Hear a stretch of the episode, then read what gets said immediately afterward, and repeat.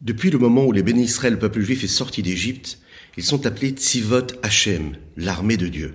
Lorsqu'ils étaient en Égypte, ils étaient esclaves du peuple égyptien. Lorsqu'ils sortent d'Égypte, ils deviennent cette armée d'Akadosh Baruch Hu. Il y a une différence entre des serviteurs du roi, des esclaves du roi. Et dans les esclaves eux-mêmes, il y a différentes façons de voir les choses. Il y a, vous savez, ces serviteurs du roi qui ramassent les trésors et qui les font briller, qui les nettoient. Il y a ces serviteurs du roi qui servent le roi, qui lui apportent le thé. Et il y a ces serviteurs du roi qui travaillent dur, très très dur. Ils travaillent avec abnégation, mais ils ne donnent pas leur âme profonde pour le roi ou pour le pouvoir qui est en place. L'armée, l'armée c'est celui qui sert le roi, mais avec l'abnégation totale, celle d'aller conquérir un pays ou protéger le pays, mais il le fait avec une abnégation totale. Le peuple juif est appelé l'armée de Dieu. Il faut savoir que l'âme du peuple juif, ces peuples juifs-là qui a vécu cette servitude en Égypte, lorsqu'ils décident de sortir, ils sortent avec quelque chose en plus. Qu'est-ce que c'est cette chose en plus avec laquelle ils sont sortis? Quand ils étaient en Égypte, ils étaient dans la difficulté spirituelle et matérielle, asservis, dans les plus grandes souffrances, les plus grandes douleurs. Et le peuple juif va garder, va garder son langage, va garder ses vêtements et va garder son âme. Elle va garder ce qu'il y a de plus cher pour ce peuple juif qui a traversé l'histoire. C'est une promesse. C'est la raison pour laquelle, peu importe ce qui se passera, garder fort ces principes, c'est savoir qu'Akadosh Baruch Hu, c'est ce qui s'est passé avec les, les, le peuple juif à cette époque-là. Ils ont gardé la confiance en Dieu. Ils savaient que, peu importe ce qui se passera, Dieu sera toujours là pour les délivrer à un moment ou à un autre. Le Rabbi de Lubavitch nous le dit dans le Hayom Yom du jour. Celui qui se comporte de cette façon-là, peu importe les difficultés, peu importe les circonstances, peu importe le moment de vie qu'il est en train de d'assumer, il doit savoir, quand il garde son vêtement, quand il garde l'âme de son peuple, quand il garde son nom et son langage, vous savez ce qui se passe? Eh bien, il a le pouvoir d'être auprès d'Akadosh Baruch Hu et Dieu le libérera. Plus que cela, c'est une promesse. Dieu l'aidera de manière tout à fait naturelle, mais aussi de manière au-delà de la nature. On a besoin hein, de bénédictions qui dépassent les lois de la nature. Eh bien, c'est une promesse qui nous est faite aujourd'hui. Boker Tov Likoulam, bonjour à toutes et à tous. Je suis infiniment heureux de vous retrouver en cette magnifique matinée que Dieu nous offre sur la terre. J'espère que vous allez bien. Les préparatifs, oui, avancent. Baruch Hashem. Nous allons développer ensemble notre Tania du jour aujourd'hui. Développer ensemble ces principes qui nous permettent de, de nous servir euh, de toutes ces notions de chassidoute qui nous imprègnent de cette nécessité-là d'être proche d'Akadosh Baruch Hu et de servir Akadosh Baruch Hu devant le roi des rois. N'hésitez pas à partager, liker et commenter cette publication afin que nous soyons encore et toujours plus à étudier cette Sainte Torah et à amener la venue de Mashiach. Juste après, c'est quelques notes de Nigun. I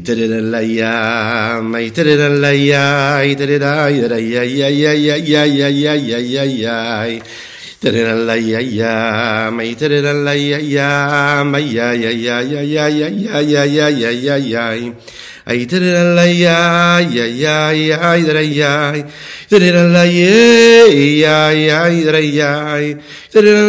ma ma ma ma ma ma ma ma.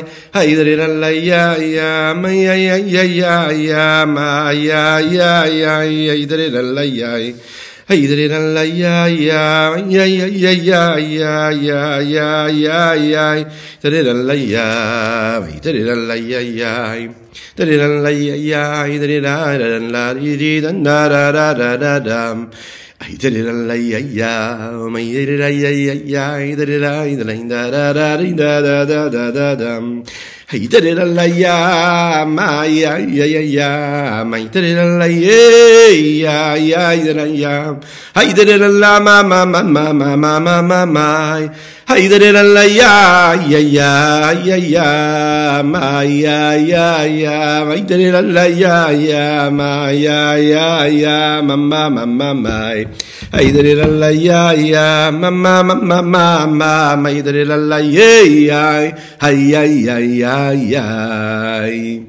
étudions aujourd'hui pour la Refoua Shelema de Avraham, Nissi, Manikra, Berthaud, Ben Sultana, qu'Hachem lui envoie une véritable Refoua Shelema Bekarov, Mamash, maintenant. Une belle histoire. Un témoignage de, du Rav Groner à la Shalom, le secrétaire particulier du Rabbi. Un jour, dans les premières années, il se présente devant le Rabbi, rentre dans le bureau, et voilà que le Rabbi se tourne vers lui et lui dit « Dis-moi, ça fait longtemps qu'on n'a pas vu telle personne ». Et lui cite le nom d'une personne qui est proche de Chabad, du mouvement Chabad, mais qui n'était pas un chassid, d'accord, pas quelqu'un qu'on avait l'habitude de voir, quelqu'un de connu dans la communauté, mais une personne qui venait de temps en temps voir le Rabbi. Et voilà que le Rabbi dit à son secrétaire, dis-moi, ça fait longtemps qu'on ne l'a pas vu. Le Rav Groner se dit, ok, je vais prendre des nouvelles, je vais voir ce qui se passe. Il ne savait pas quoi répondre, mais voilà que vingt minutes passent. Le Rav Groner sort du sept cent soixante et qui il croise devant la porte du sept cent soixante, ce juif-là en personne. Il n'en croit pas ses yeux, il n'en croit pas ses yeux. Il lui dit, mais tu sais pas ce qui s'est passé là. Qu'est-ce qui s'est passé? Pourquoi est-ce que, pourquoi est-ce que tu es là aujourd'hui? Je comprends pas. Il dit, ben je ne sais pas, vous dit Rav Groner, ce qui s'est passé. Je prenais le métro et voilà que quand je suis arrivé à cet euh, arrêt du métro sur Kingston Avenue, je me suis rendu compte que j'avais une attirance. J'avais, je me suis dit, mais ça fait longtemps que j'ai pas été au sept cent soixante. Ça fait longtemps que je n'ai pas vu le Rabbi. J'ai eu envie. Je me suis senti attiré. Je me suis dit, allez, je vais descendre, je vais aller voir. Ça fait longtemps que je n'ai pas, je n'y ai pas été. Il lui pose la question, il dit, ça fait combien de temps? Écoutez bien, ça faisait vingt minutes. vingt minutes, c'était le temps qui était passé au moment exact où le Rabbi avait demandé à ce Rav Groner, as-tu des nouvelles de ce juif-là? Je vous laisse seul juge de ce que cela veut dire. Le Melech, le roi, c'est un roi. Et le roi, c'est ce qui passe, se passe chez ses sujets. Nous parlons ici d'un roi, d'un tzaddik. Maintenant, le roi des rois, Kadosh Baruch Hu. Quand on s'attache à un tzaddik, on est sûr de s'attacher et de se rapprocher au plus près du roi, Kadosh Baruch Hu, le roi du monde. Je vous ai souhaité les chaïm, je le fais maintenant. Les chaïm, les chaïm, les chaïm. Désolé pour le petit bruit. La première chose qu'on fait quand on se lève le matin après avoir remercié Akadosh Baruch Hu de nous avoir donné cette neshama, cette âme-là pour vivre, c'est que nous devons, nous l'avons dit avant la tefila, approfondir nos pensées pour se mettre dans cette situation où on va reconnaître la présence d'Akadosh Baruch Hu. Reconnaître qu'Akadosh Baruch Hu, c'est lui qui est là, que nous sommes ses serviteurs et que nous avons envie de respecter sa loi, et que nous craignons sa loi, et que de cette façon-là, on se rapproche au plus près de sa volonté. Parfait. Pourquoi c'est si important de le faire avant de mettre le talit? Pourquoi c'est si important de le faire avant de mettre les téfilines? Qu'est-ce qu'il y a de si spécial avant la tefila? Ok, on se lève le matin, on dit merci Hachem, Modéani, on a fait Netilat Yadayim. Mais pourquoi est-ce que ce principe-là, de se dire que je suis, je me tiens comme si que le roi était devant moi, et donc mon comportement ne sera pas du tout la même, parce que j'ai pris conscience que j'étais devant le roi, pourquoi c'est si important d'approfondir et de créer cette connexion-là cérébrale et ensuite émotionnelle à travers l'émotion de la crainte, le sentiment de crainte, juste avant la tefila. Nous l'avons dit, le juif doit se dire qu'il fait partie du peuple juif et il doit se dire « Bishvili nivra haolam ». Dès l'instant où je comprends que tout le monde a été créé pour moi, donc je comprends qu'en fait le monde dépend de moi. Donc, c'est pas en se disant, oui, le monde, il a été créé pour moi, donc en fait, je viens, je me sers, je prends ce qui m'intéresse. Pas du tout.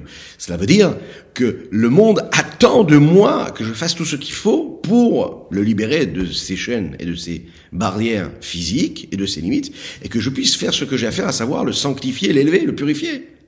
C'est ça, Bishvili nivra haolam. Le peuple juif, quand on le dit dans les brachot, dans les bénédictions, dans la tefila, c'est un peuple qui a été choisi par Akadosh Baruch Hu. Mais le peuple juif, ce n'est pas une liste. Comme le Rav Adin Eben Israël explique dans ses explications du Tanya, une liste dans laquelle il y a des noms, des prénoms, sur lesquels on figurerait. Non, ça n'est pas un registre. Pas du tout. En fait, il faut bien comprendre une chose. Le peuple juif, c'est une entité, c'est une identité qui correspond en fait à chacune et chacun d'entre nous. Et en fait, c'est chacun qui doit se dire qu'Akadosh Baruch Hu l'a choisi personnellement.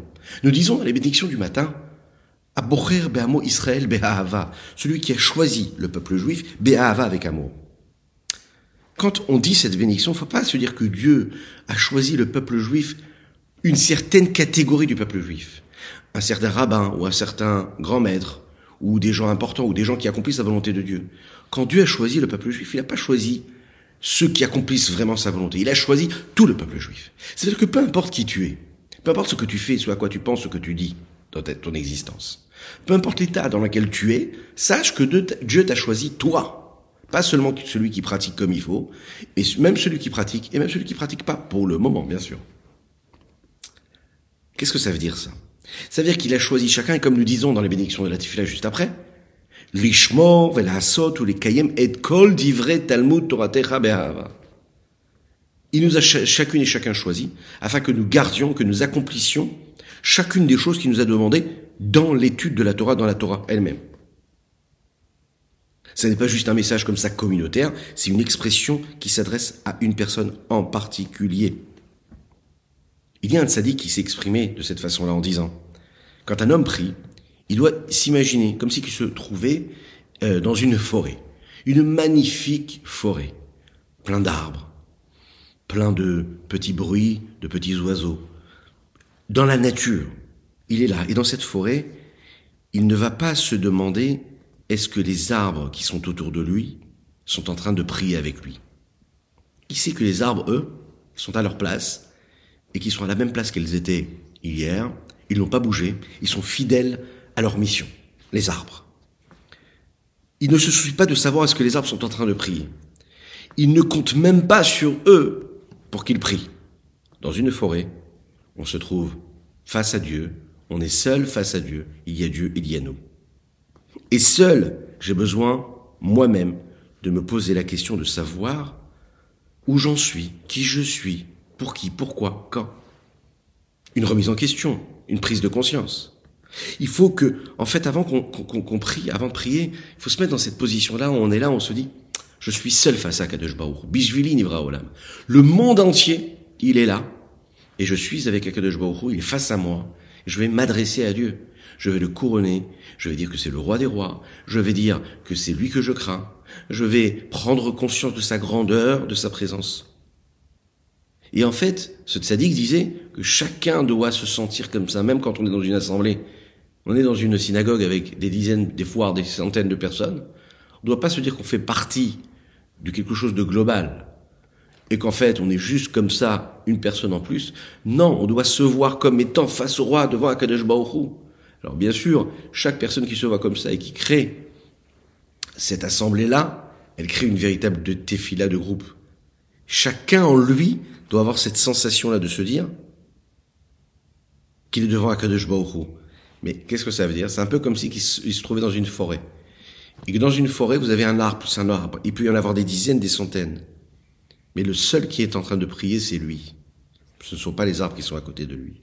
Eux font une autre prière, ils ont un an, ils ont ils ont un autre un autre langage de prière. Pas parce que les autres ne prient pas, mais parce qu'en fait en réalité, lui ce qu'il a à faire c'est sa tefila à lui. Elle a quelque chose de particulier et Dieu attend sa tefila, ses mots à lui, ses intentions, ses directions de pensée, ses émotions. Alav Bifrat, le Admor HaZaken ici ici nous a dit. Alav Bifrat, ça veut dire qu'Hachem, il a décidé de scruter, de le regarder, lui en particulier. On n'a pas dit que Dieu, il est là, il scrute, il regarde le peuple juif dans sa globalité. Alav bifrat, ve'ine Hashem nitzav alav. Dieu se trouve et il est là, et il se tient devant moi, sur moi. Vous imaginez ce que ça veut dire ? Ça veut dire que chaque mot que je vais prononcer, chaque moment de vie que je vais avoir, Dieu, il est en face de moi. C'est pas un vaste projet. C'est pas juste un créateur qui laisse sa création et qui va autre part, et qui regarde ça de loin, qui scrute, qui regarde de temps en temps ce qui se passe. Il est là, et il scrute chacun de nos gestes, il est avec nous. Donc notre comportement ne peut pas être le même, quand on voit les choses de cette façon-là.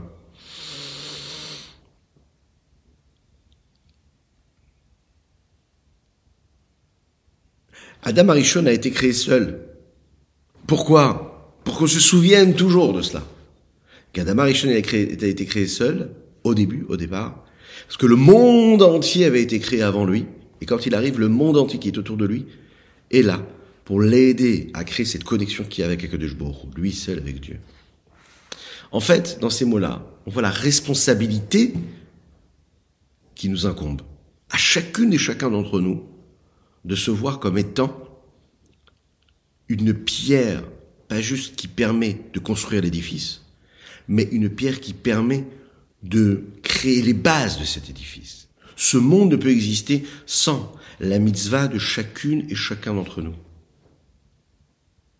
On ne peut pas se dire « je suis juste comme ça » et « je fais partie d'un grand projet global ». Nous faisons tous partie d'un projet global. On a tous la responsabilité de nos frères, peut-être.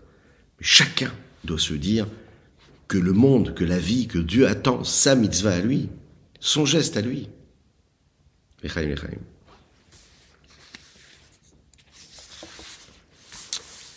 Il n'y a pas plus heureux qu'un homme qui est attendu quelque part.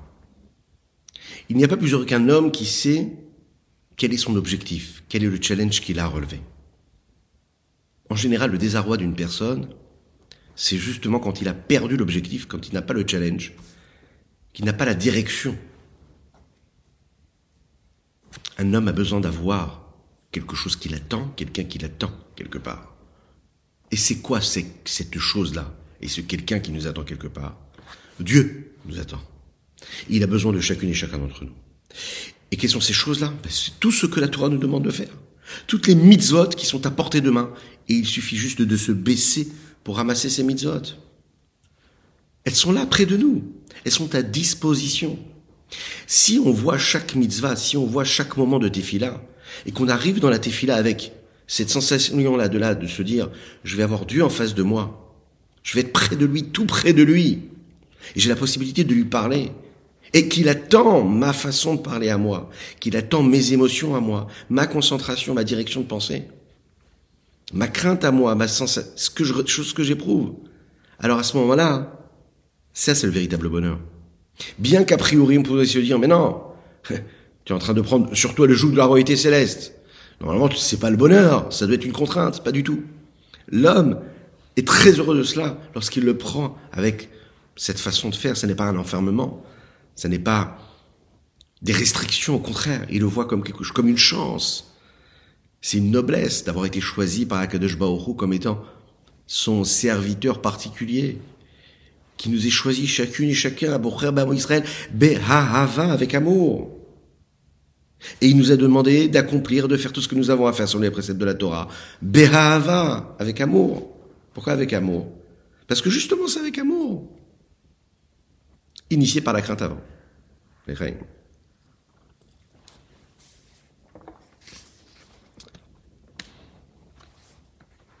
Il y a différents niveaux dans la crainte de Dieu.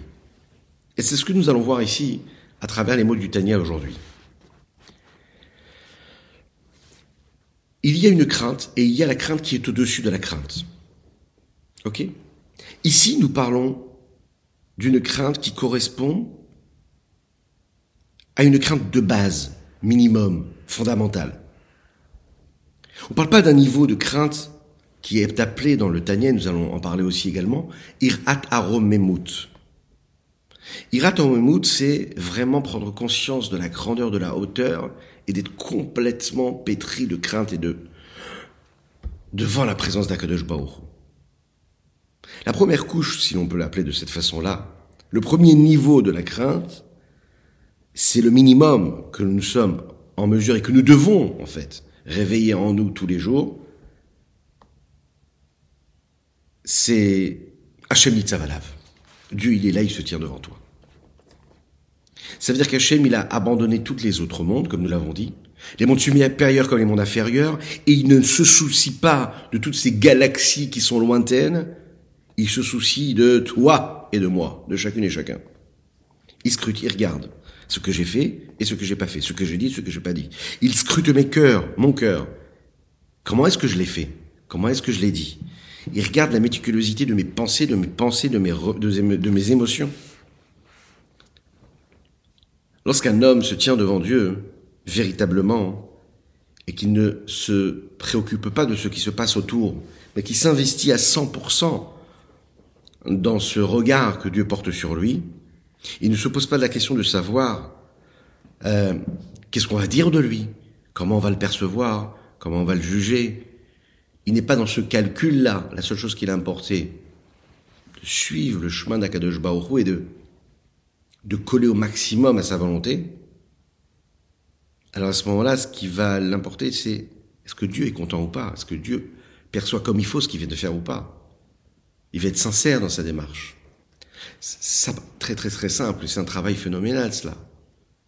Parce qu'on est amené dans la vie, souvent, à tomber dans les travers des habitudes, de la routine, et qui fait que on se ment à soi-même, on se ruse soi-même en fait, et qu'on oublie en réalité la simplicité des choses pour lesquelles nous devons les faire, à savoir accomplir la volonté d'H M. Ça fait partie de notre quotidien, de faire telle et telle chose. Ça fait partie de notre façon de manger, de boire, de nous comporter, de parler. Ça fait partie de notre routine, de nos habitudes. Tous les jours avant la tefila, on te dit « Sors de tes habitudes. Rappelle-toi devant qui tu es. Rappelle-toi pourquoi est-ce que tu le fais. Redonne de la valeur, redonne de la hauteur, redonne de l'authenticité, de l'intégrité à tes gestes, de l'intégrité, de la vérité, de la profondeur, de la sincérité à tout ce que tu es en train de faire. » Et en effet, pour arriver à cela, il faut faire un travail. Il y a un effort. Il y a un effort de concentration, de prise de conscience. Il faut se poser, réfléchir à tout cela. Réfléchir à la présence d'Akadosh Baruch Hu, comment il est en haut, comment il est en bas, comment Dieu est présent dans chaque moment de notre vie, partout, tout le temps. Quelque chose qui est nécessaire. Dieu, il est à l'extérieur, il est à l'intérieur. Il est dans le réceptacle, c'est-à-dire c'est l'énergie qu'il va y avoir dans la table, dans la chaise, dans la petite plante, dans la petite fleur qui est en train de fleurir. Il est l'énergie qui nous permet, nous, de respirer de chaque minéral, végétal, animal ou homme. Il est l'énergie globale, mais aussi l'énergie précise et particulière. Ce que nous appelons Sovev Kolalmin et même Ale Kolalmin. Réfléchir comment la lumière de l'infini du Saint-Béni soit-il, elle est là, présente, présente dans tout ce que nous faisons. C'est ce qui nous permet d'atteindre un niveau de conscience qui nous permet de vivre véritablement les choses comme il faut. Pour cela, quand on va mettre les téphilines et le talit, juste avant, c'est justement à ce moment-là qu'on comprend qu'il y a quelque chose qui se passe. C'est la sainteté des téphilines. Rabbi Chaim Ben Attar, le Or HaChaim, un jour a dit à sa femme, avant qu'il s'en aille de ce monde-là, physique, il lui a dit, tu sais, il y a un commerçant qui va venir ici et il voudra acheter mes téphilines à, à un prix très très élevé. Il sera prêt à, à payer très très cher. Mais je te demande juste une chose. Il faut que tu poses une condition. La condition, c'est qu'avec ces téphilines-là, il ne parle jamais de paroles profanes. Vous avez des personnes qui, eux, depuis la bar mitzvah, ils ont commencé à mettre les téphilines. N'ont jamais prononcé un mot, depuis l'instant ils ont les téphilines, un mot profane, depuis l'instant ils mettent les téphilines jusqu'au moment où ils enlèvent les téphilines. C'est quelque chose de magnifique en réalité. Parce que le Kedusha, la sainteté des téphilines, elle est phénoménale. On ne pense pas vraiment à ce qui se passe quand on met nos téphilines.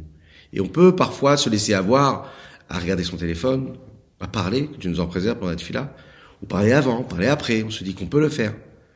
Il faut travailler sur ça, et se concentrer sur ce principe-là, quand on met les téphilines, depuis le moment où on les met, jusqu'au moment où on les retire, garder la sainteté. Et c'est ce qui s'est passé. Ce commerçant est venu acheter les téphilines de Rabbi Chaim Ben Attar. Et depuis ce jour-là, à chaque fois qu'il mettait les téphilines, il ressentait une sainteté extraordinairement grande. Mais il était très méticuleux, il faisait attention à ne jamais dire des paroles profanes avec les téphilines. Et même s'il était amené à parler, par exemple, euh, de de grandes de grands échanges et de grands de grandes affaires, s'il y avait quelqu'un, un client qui venait et qui voulait vraiment parler avec lui de business ou quoi que ce soit, eh bien il ne disait rien, il était prêt à perdre. Ce qu'il voulait, c'est garder cette condition là que Rabbi Chaim Ben Attar lui avait imposée. Et justement, il s'est passé quelque chose de phénoménal. Il sentait une sainteté phénoménale quand il mettait ses téphilines. Un jour, il était en train de, de faire la tefila, avec ses téfilines. Et voilà qu'un homme arrive, son serviteur lui dit « Mon cher maître, vous savez qu'il y a un client qui est arrivé, et cette, euh, ce client, vous savez qui c'est, il est vraiment intéressé par la marchandise, et il est prêt à payer très très cher pour cela. » Le commerçant a dit à ce serviteur quelques mots. Écoutez bien ça. Au moment où le serviteur est venu le dire à cet homme-là, juste lui parler, lui n'avait pas, pas encore commencé à lui répondre. Écoutez bien, que déjà, il a senti que la sainteté qu'il y avait dans les téphilines était en train de s'évaporer, de, de se retirer. Il a eu tellement peur qu'il a pris les téphilines et les a envoyés à être vérifiés. Écoutez bien cette histoire, elle est phénoménale. Il s'est rendu compte, écoutez bien, que dans les téphilines, du parchemin, l'encre avait été effacée d'un coup d'un seul. Pourquoi ? Parce qu'à un seul moment, il n'avait pas respecté la condition de Rabbi Chaim Ben Attar, qui était de ne pas parler de sujets profanes avec les téphilines. Le Rabbi Shimon Zalman ici est en train de nous dire, au moment où on met les téphilines, il faut avoir une kavana particulière. La responsabilité que nous avons quand nous faisons une mitzvah correspond à l'importance que chaque mitzvah a. Il y a la, l'importance globale des mitzvot, à savoir que les mitzvot, c'est un réceptacle, d'un côté, mais c'est un moyen de transmission, et c'est un moyen de connexion avec HaKadosh Baruch Hu, c'est-à-dire que quand je fais une mitzvah, je peux m'attacher à Hachem, à Dieu. Ça, c'est l'intention globale qu'il y a à travers les mitzvot. Mais il y a aussi quelque chose de particulier qui définit chaque connexion qu'il y a avec chaque mitzvah. Il y a la connexion globale, un réseau global, voilà, de connexion comme ça, une onde globale à travers toutes les mitzvahs, mais il y a chaque mitzvah. Quand je vais respecter le Shabbat, je suis en train de créer une connexion particulière avec Dieu. Quand je mets le talit et j'accomplis la mitzvah du talit, je crée quelque chose de particulier avec Dieu. Quand je mets les téphilines, je crée quelque chose de particulier avec HaKadosh Baruch Hu au moment où je mets les téphilines. C'est comme ça, c'est ainsi. Et dans les téphilines, il y a à ce moment-là un moment où je peux m'attacher à une forme de divinité très particulière. Maintenant, on va demander à l'homme de vivre une forme d'abnégation, de soumission, et de soumettre ses vertus, ses traits de caractère, soumettre ce qu'il est lui-même le plus possible à Dieu. Nous l'avons dit, il faut prendre sur soi tous les matins le joug de la royauté céleste. Avant de mettre la téphiline, avant de mettre le talit, dans ces deux mitzvot, le Rabbi Shimon Zalman va rentrer un petit peu dans les détails et il va nous dire, on va voir comment je peux exprimer cette prise de conscience du joug de la royauté céleste. Qu'est-ce qu'il y a dans les téphilines ? Dans les téphilines, il y a quatre parachiotes, c'est-à-dire quatre petits morceaux qui viennent de la Torah, quatre petites parties de versets. Ce que nous appelons la paracha de Kadeshli Kol Bechor, la deuxième ce qui, est, qui est appelée Vehaya Kiyeviyacha, la troisième qui est appelée le Shema, et bien sûr Vehahavta, et la quatrième Vehaya Im Shamoa. Dans la Kabbalah, il est expliqué que ces quatre parachiotes des téphilines, c'est ce qui nous permet de créer à travers chaque paracha, chaque partie, un réceptacle, mais aussi un moyen de transmission avec chacune des quatre premières séphirotes, les plus élevées. La première, Chochma, la deuxième, Bina, et la troisième, Da'at, qui parfois est Necheleket Lishtaim, coupée en deux, séparée en deux. Dans Da'at même, nous avons les deux séphirotes qui font partie des midotes. Dans Da'at, qui fait partie des sikhliim, c'est-à-dire des séphirotes les supérieures, les forces et les énergies intellectuelles, Da'at, celle qui crée la connexion avec les midotes, et parfois dans la Kabbalah, on parle de Da'at comme étant la représentante, puisque c'est elle qui crée et qui crée la passerelle entre le cérébral et, la, et, la, et l'intellectuel, entre le cérébral et l'intellectuel et l'émotionnel et le sentimental. Donc Da'at a en elle et la dimension de Chesed et la dimension de Gvura. Donc nous avons ici quatre séphirotes. Ce qui veut dire qu'en fait, chaque paracha, de chaque paracha, il y a l'expression même d'une séphira Elokit qui va s'exprimer, d'une séphira divine, d'une énergie divine, d'une force qui passe à travers, qui passe par l'intermédiaire de cette paracha que nous lisons dans la téphilines. On doit bien comprendre une chose, c'est-à-dire que quand on met les téphilines, et que ces téphilines-là sont les représentants de ces quatre parachiotes, on est en train de faire vivre, et de mettre en relief ces quatre séphirotes-là. Chokhma, Bina, Da'at, qui inclut Chesed et Gvura. Quel rapport y a-t-il maintenant, une fois que la Kabbalah nous l'a dit, entre ces parashiotes-là, ces versets de la Torah, et ces différentes séphirotes, ces différentes forces et ces différentes vertus? Première chose, la paracha de Kadeshti Kol Bechor, elle fait allusion à la Chokhma. On l'a dit, la Chokhma, la sagesse, c'est la première séphira. Et Kadeshti Kol Bechor, c'est des versets où Dieu nous demande de sanctifier, d'isoler le premier-né, de lui offrir le premier-né. Le Bechor, c'est le premier-né. Quelle est la première séphira, premier-né? La première, c'est Chokhma. Deuxième paracha que nous lisons dans les Téphilines, Vehaya ki yeviacha, fait allusion à la Bina. Pourquoi? Parce que dans la paracha de Vehaya ki yeviacha, on nous parle d'un sujet dont nous allons parler Be'ezrat Hashem dans quelques jours, pendant la fête de Pessah, ki ishalecha bincha. Quand ton fils te demandera quelque chose, quand il te demandera, mais qu'est-ce que c'est cette Torah? Qu'est-ce que c'est ce peuple juif? Qu'est-ce que c'est cette sortie d'Égypte? Il faut que tu saches lui répondre. Un enfant qui te pose une question, tu dois lui répondre. Et un parent, il doit être conscient qu'un enfant, il peut être amené à poser une question. Donc la meilleure façon de répondre à la question, c'est déjà de se la poser soi-même. C'est une petite parenthèse. Quand on parle de question, on parle de Bina. La sagesse, c'est la sagesse, c'est la Chokhma. Bina, c'est quand on commence à élaborer toute une construction intellectuelle, on approfondit le petit flash intellectuel que nous avons eu au moment de la Chokhma. C'est donc la Bina. La Bina, c'est Ki Ishalecha Bincha. C'est les questions. Troisième paracha, c'est la paracha du Shema et du Ve'ahavta, qui fait allusion, nous l'avons dit, à la troisième vertu, qui est la première des Midot, à savoir Da'at, qui inclut Chesed et Gvura. Et là, il s'agit de Chesed. Pourquoi? Parce qu'on sait que dans le Shema Israël, nous parlons de quoi? Et de Ve'ahavta, nous parlons de cet amour d'Akadosh Baruch Hu, et on sait que l'amour et la bonté, c'est une seule chose. Quatrième paracha qu'il y a dans les Téphilines, c'est Vehayem Shamoa. Et ça fait allusion, Vehayem Shamoa, à la Gvura, à la rigueur. Qu'est-ce que nous disons dans Vehayem Shamoa? Vechara Hafashem. Si on ne se comporte pas comme il faut, eh bien Kadosh Baruch Hu sera en colère. Vechara. Vechara, c'est donc l'amida, la vertu de Gvura, de rigueur.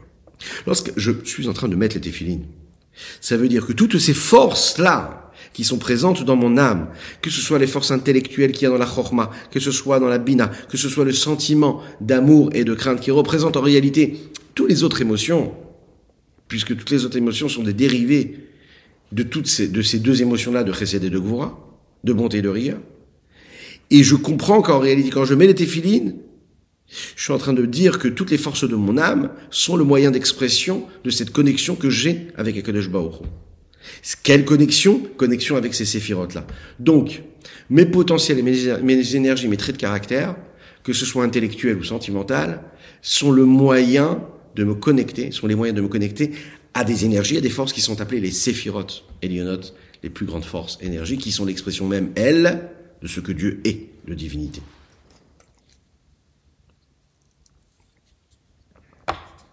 Pour qu'elles deviennent les intermédiaires de ces séphirotes, il y a une condition. Il faut que je puisse être dans un état de sanctification et de sainteté de toutes les forces de mon âme au plus haut point. Il faut que je me soucie qu'elles soient là, non pas juste comme ça utilisées pour quelque chose d'insignifiant, mais qu'elles soient dirigées pour ce qu'il faut, à savoir qu'elles soient l'expression de ces séphirotes divines et pas l'expression d'autre chose, à savoir ne pas utiliser ma chokhma, ma sagesse et ma capacité intellectuelle pour réfléchir, penser à des choses qui sont profanes, mais qu'elles se soient dirigées vers Dieu. Ne pas utiliser mes émotions d'amour ou de crainte pour aimer, ressentir, craindre autre chose que ce que Dieu est et qu'il me demande dans la Torah. Et ça, c'est un travail en soi qui nécessite beaucoup d'efforts. La question qu'on va essayer de se poser, c'est comment réussir à sanctifier l'intellect et le sentiment ? Et la réponse est, tout simplement, en sanctifiant l'intellect et le sentiment. Tu veux faire en sorte que ton intellect et tes sentiments soient toujours dirigés vers Dieu, il faut que tu les sanctifies. Alors comment je fais pour sanctifier? Eh bien je les dirige toujours vers l'expression de la sainteté. Mes pensées, mes paroles, mes actions, mes émotions, mes, mes réflexions mes questionnements, mes questions, mes réponses, tout doit être dirigé vers ça. Vivre selon une réalité divine. Mais commençons par l'intellect. Un homme, il peut utiliser son intellect pour différentes choses. Même pour des choses qui sont très élaborées intellectuellement, évoluées, mais qui peuvent rester profanes. L'intellect de l'homme peut être malheureusement aussi utilisé à mauvais escient, pour des mauvaises choses. Vous allez voir quelqu'un qui est un voleur, qui est très réfléchi, bon, bah, il a utilisé sa chorma, que Dieu nous en préserve. À l'autre extrême, l'homme il peut utiliser l'intellect uniquement pour comprendre la sagesse de Dieu, uniquement pour étudier la Torah. Et à ce moment-là, quand il utilise son intellect, les outils qu'il a, les millions, les milliards de neurones qu'il a dans la tête, et qu'il les utilise toujours, et il les met en mouvement pour exprimer le lien qu'il y a avec Dieu par l'étude de la Torah. Alors à ce moment-là, son intellect se sanctifie et il crée ce moyen de connexion avec la sagesse de Dieu. Et c'est ce qui va se passer également pour le sentiment. Dans le sentiment, il y a la possibilité que l'homme a de ressentir de l'amour, du désir pour un plaisir humain. Il a la possibilité d'utiliser, de se servir d'une forme de rigueur, de se mettre en colère, même parfois d'être cruel.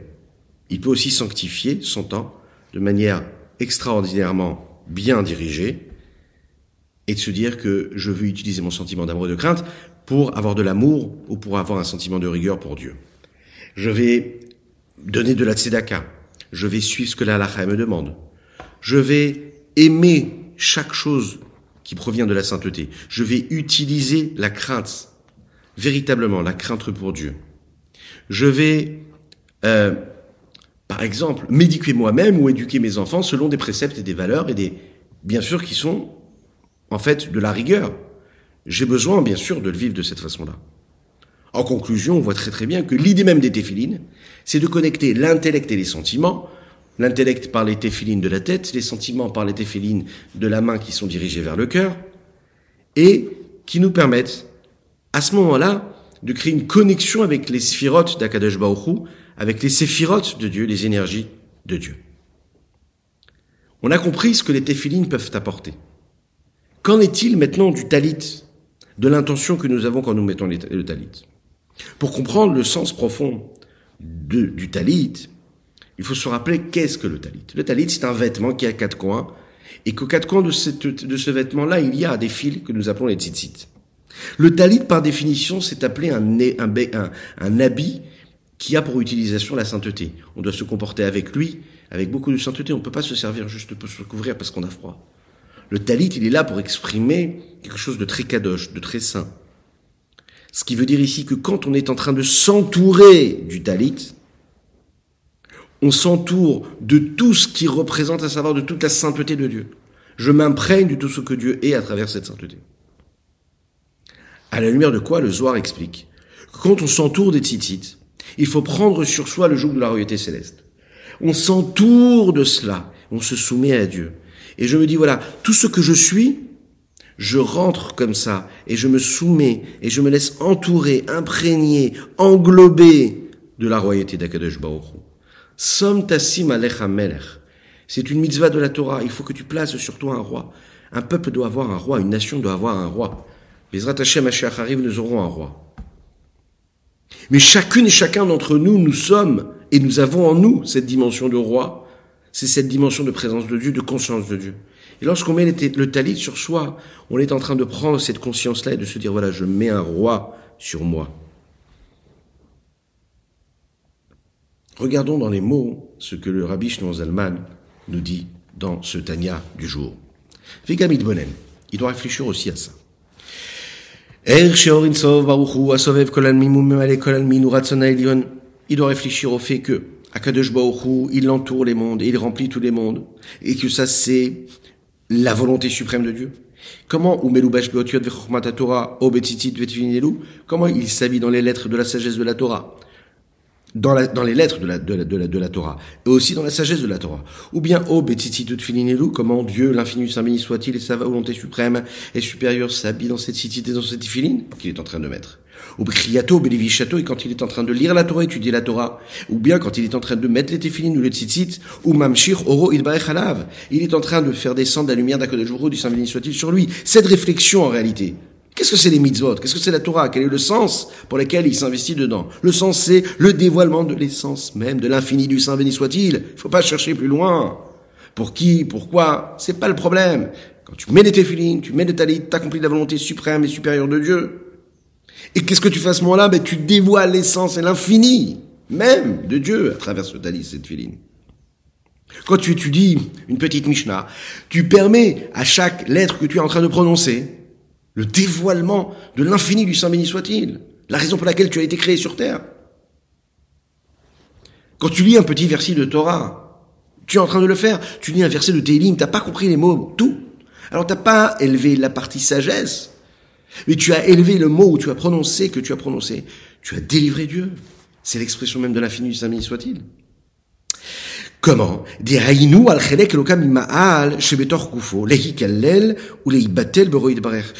mitzvah, c'est une forme d'expression d'unicité qu'il y a avec Akadosh Baruch Hu, avec Dieu. Avec la lumière de l'infini du Saint Béni soit-il, au niveau le plus haut qu'il pourrait y avoir, qu'un homme peut atteindre. Chaque mitzvah, c'est un peu comme une fenêtre. C'est un point de regard que nous avons, que nous avons la possibilité d'avoir, qui nous permet de voir et de percevoir une forme de divinité, de présence des dieux. Quand un homme agit, quand il fait une mitzvah, il est en train de se relier de cette façon-là à une forme d'essence de Dieu. Donc en fait, partant de ce, de ce principe-là, ça ne sont pas en réalité les téfilines en soi ou la Torah qu'il est en train d'étudier qui créent ce lien. C'est juste que quoi? Au moment où l'homme est en train de prendre les téfilines et de faire quelque chose avec ces téfilines, il est en train de dévoiler quelque chose. Au moment où je suis en train d'étudier, je dévoile, je suis dans cet investissement-là, cette mission-là. Alors à ce moment-là, je crée le lien avec les deux. Si vous voulez, on permet, il y a les mitzvot, il y a les objets, il y a les actes, il y a ce, ce qu'on nous a demandé de faire. Et dès l'instant où on met en mouvement tout cela et qu'on agit avec, alors là, les énergies, les flux d'énergie peuvent passer. Et là, on peut permettre à, à l'infini Saint Béni soit-il de se révéler, de se dévoiler.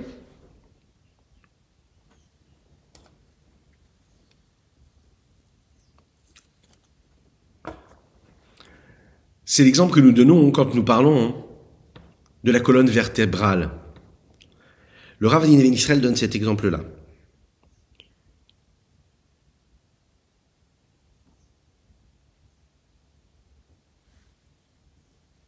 Cette colonne vertébrale, en réalité, c'est ce qui permet à tous les membres du corps de tenir comme il faut. Il y a à l'intérieur de cette colonne vertébrale toute cette énergie qui va créer un lien à travers tous les organes et surtout l'organisme humain qu'il y a dans le corps.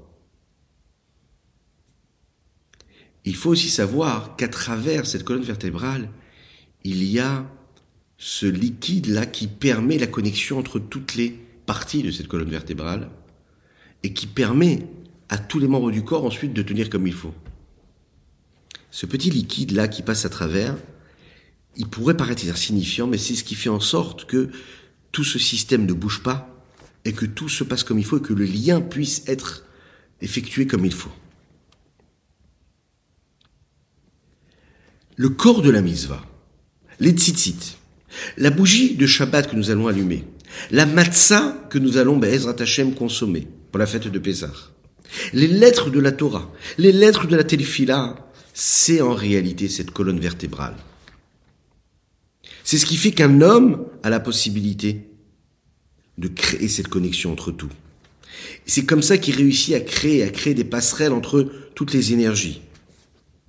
Un peu comme si qu'on reliait des fils électriques l'un avec l'autre pour laisser passer une énergie. Là, c'est la même chose.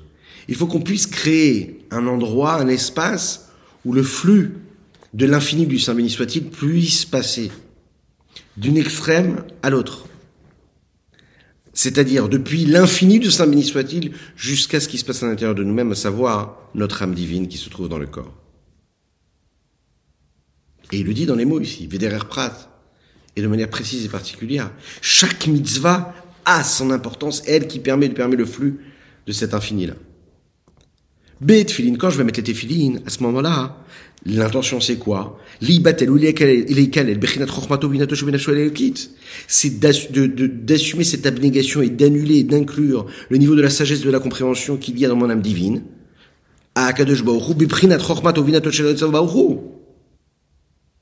De le laisser imprégner et de l'annuler à cette sagesse, cette, euh, euh, cette force de discernement qui correspond à la finitude du Saint-Béni soit-il.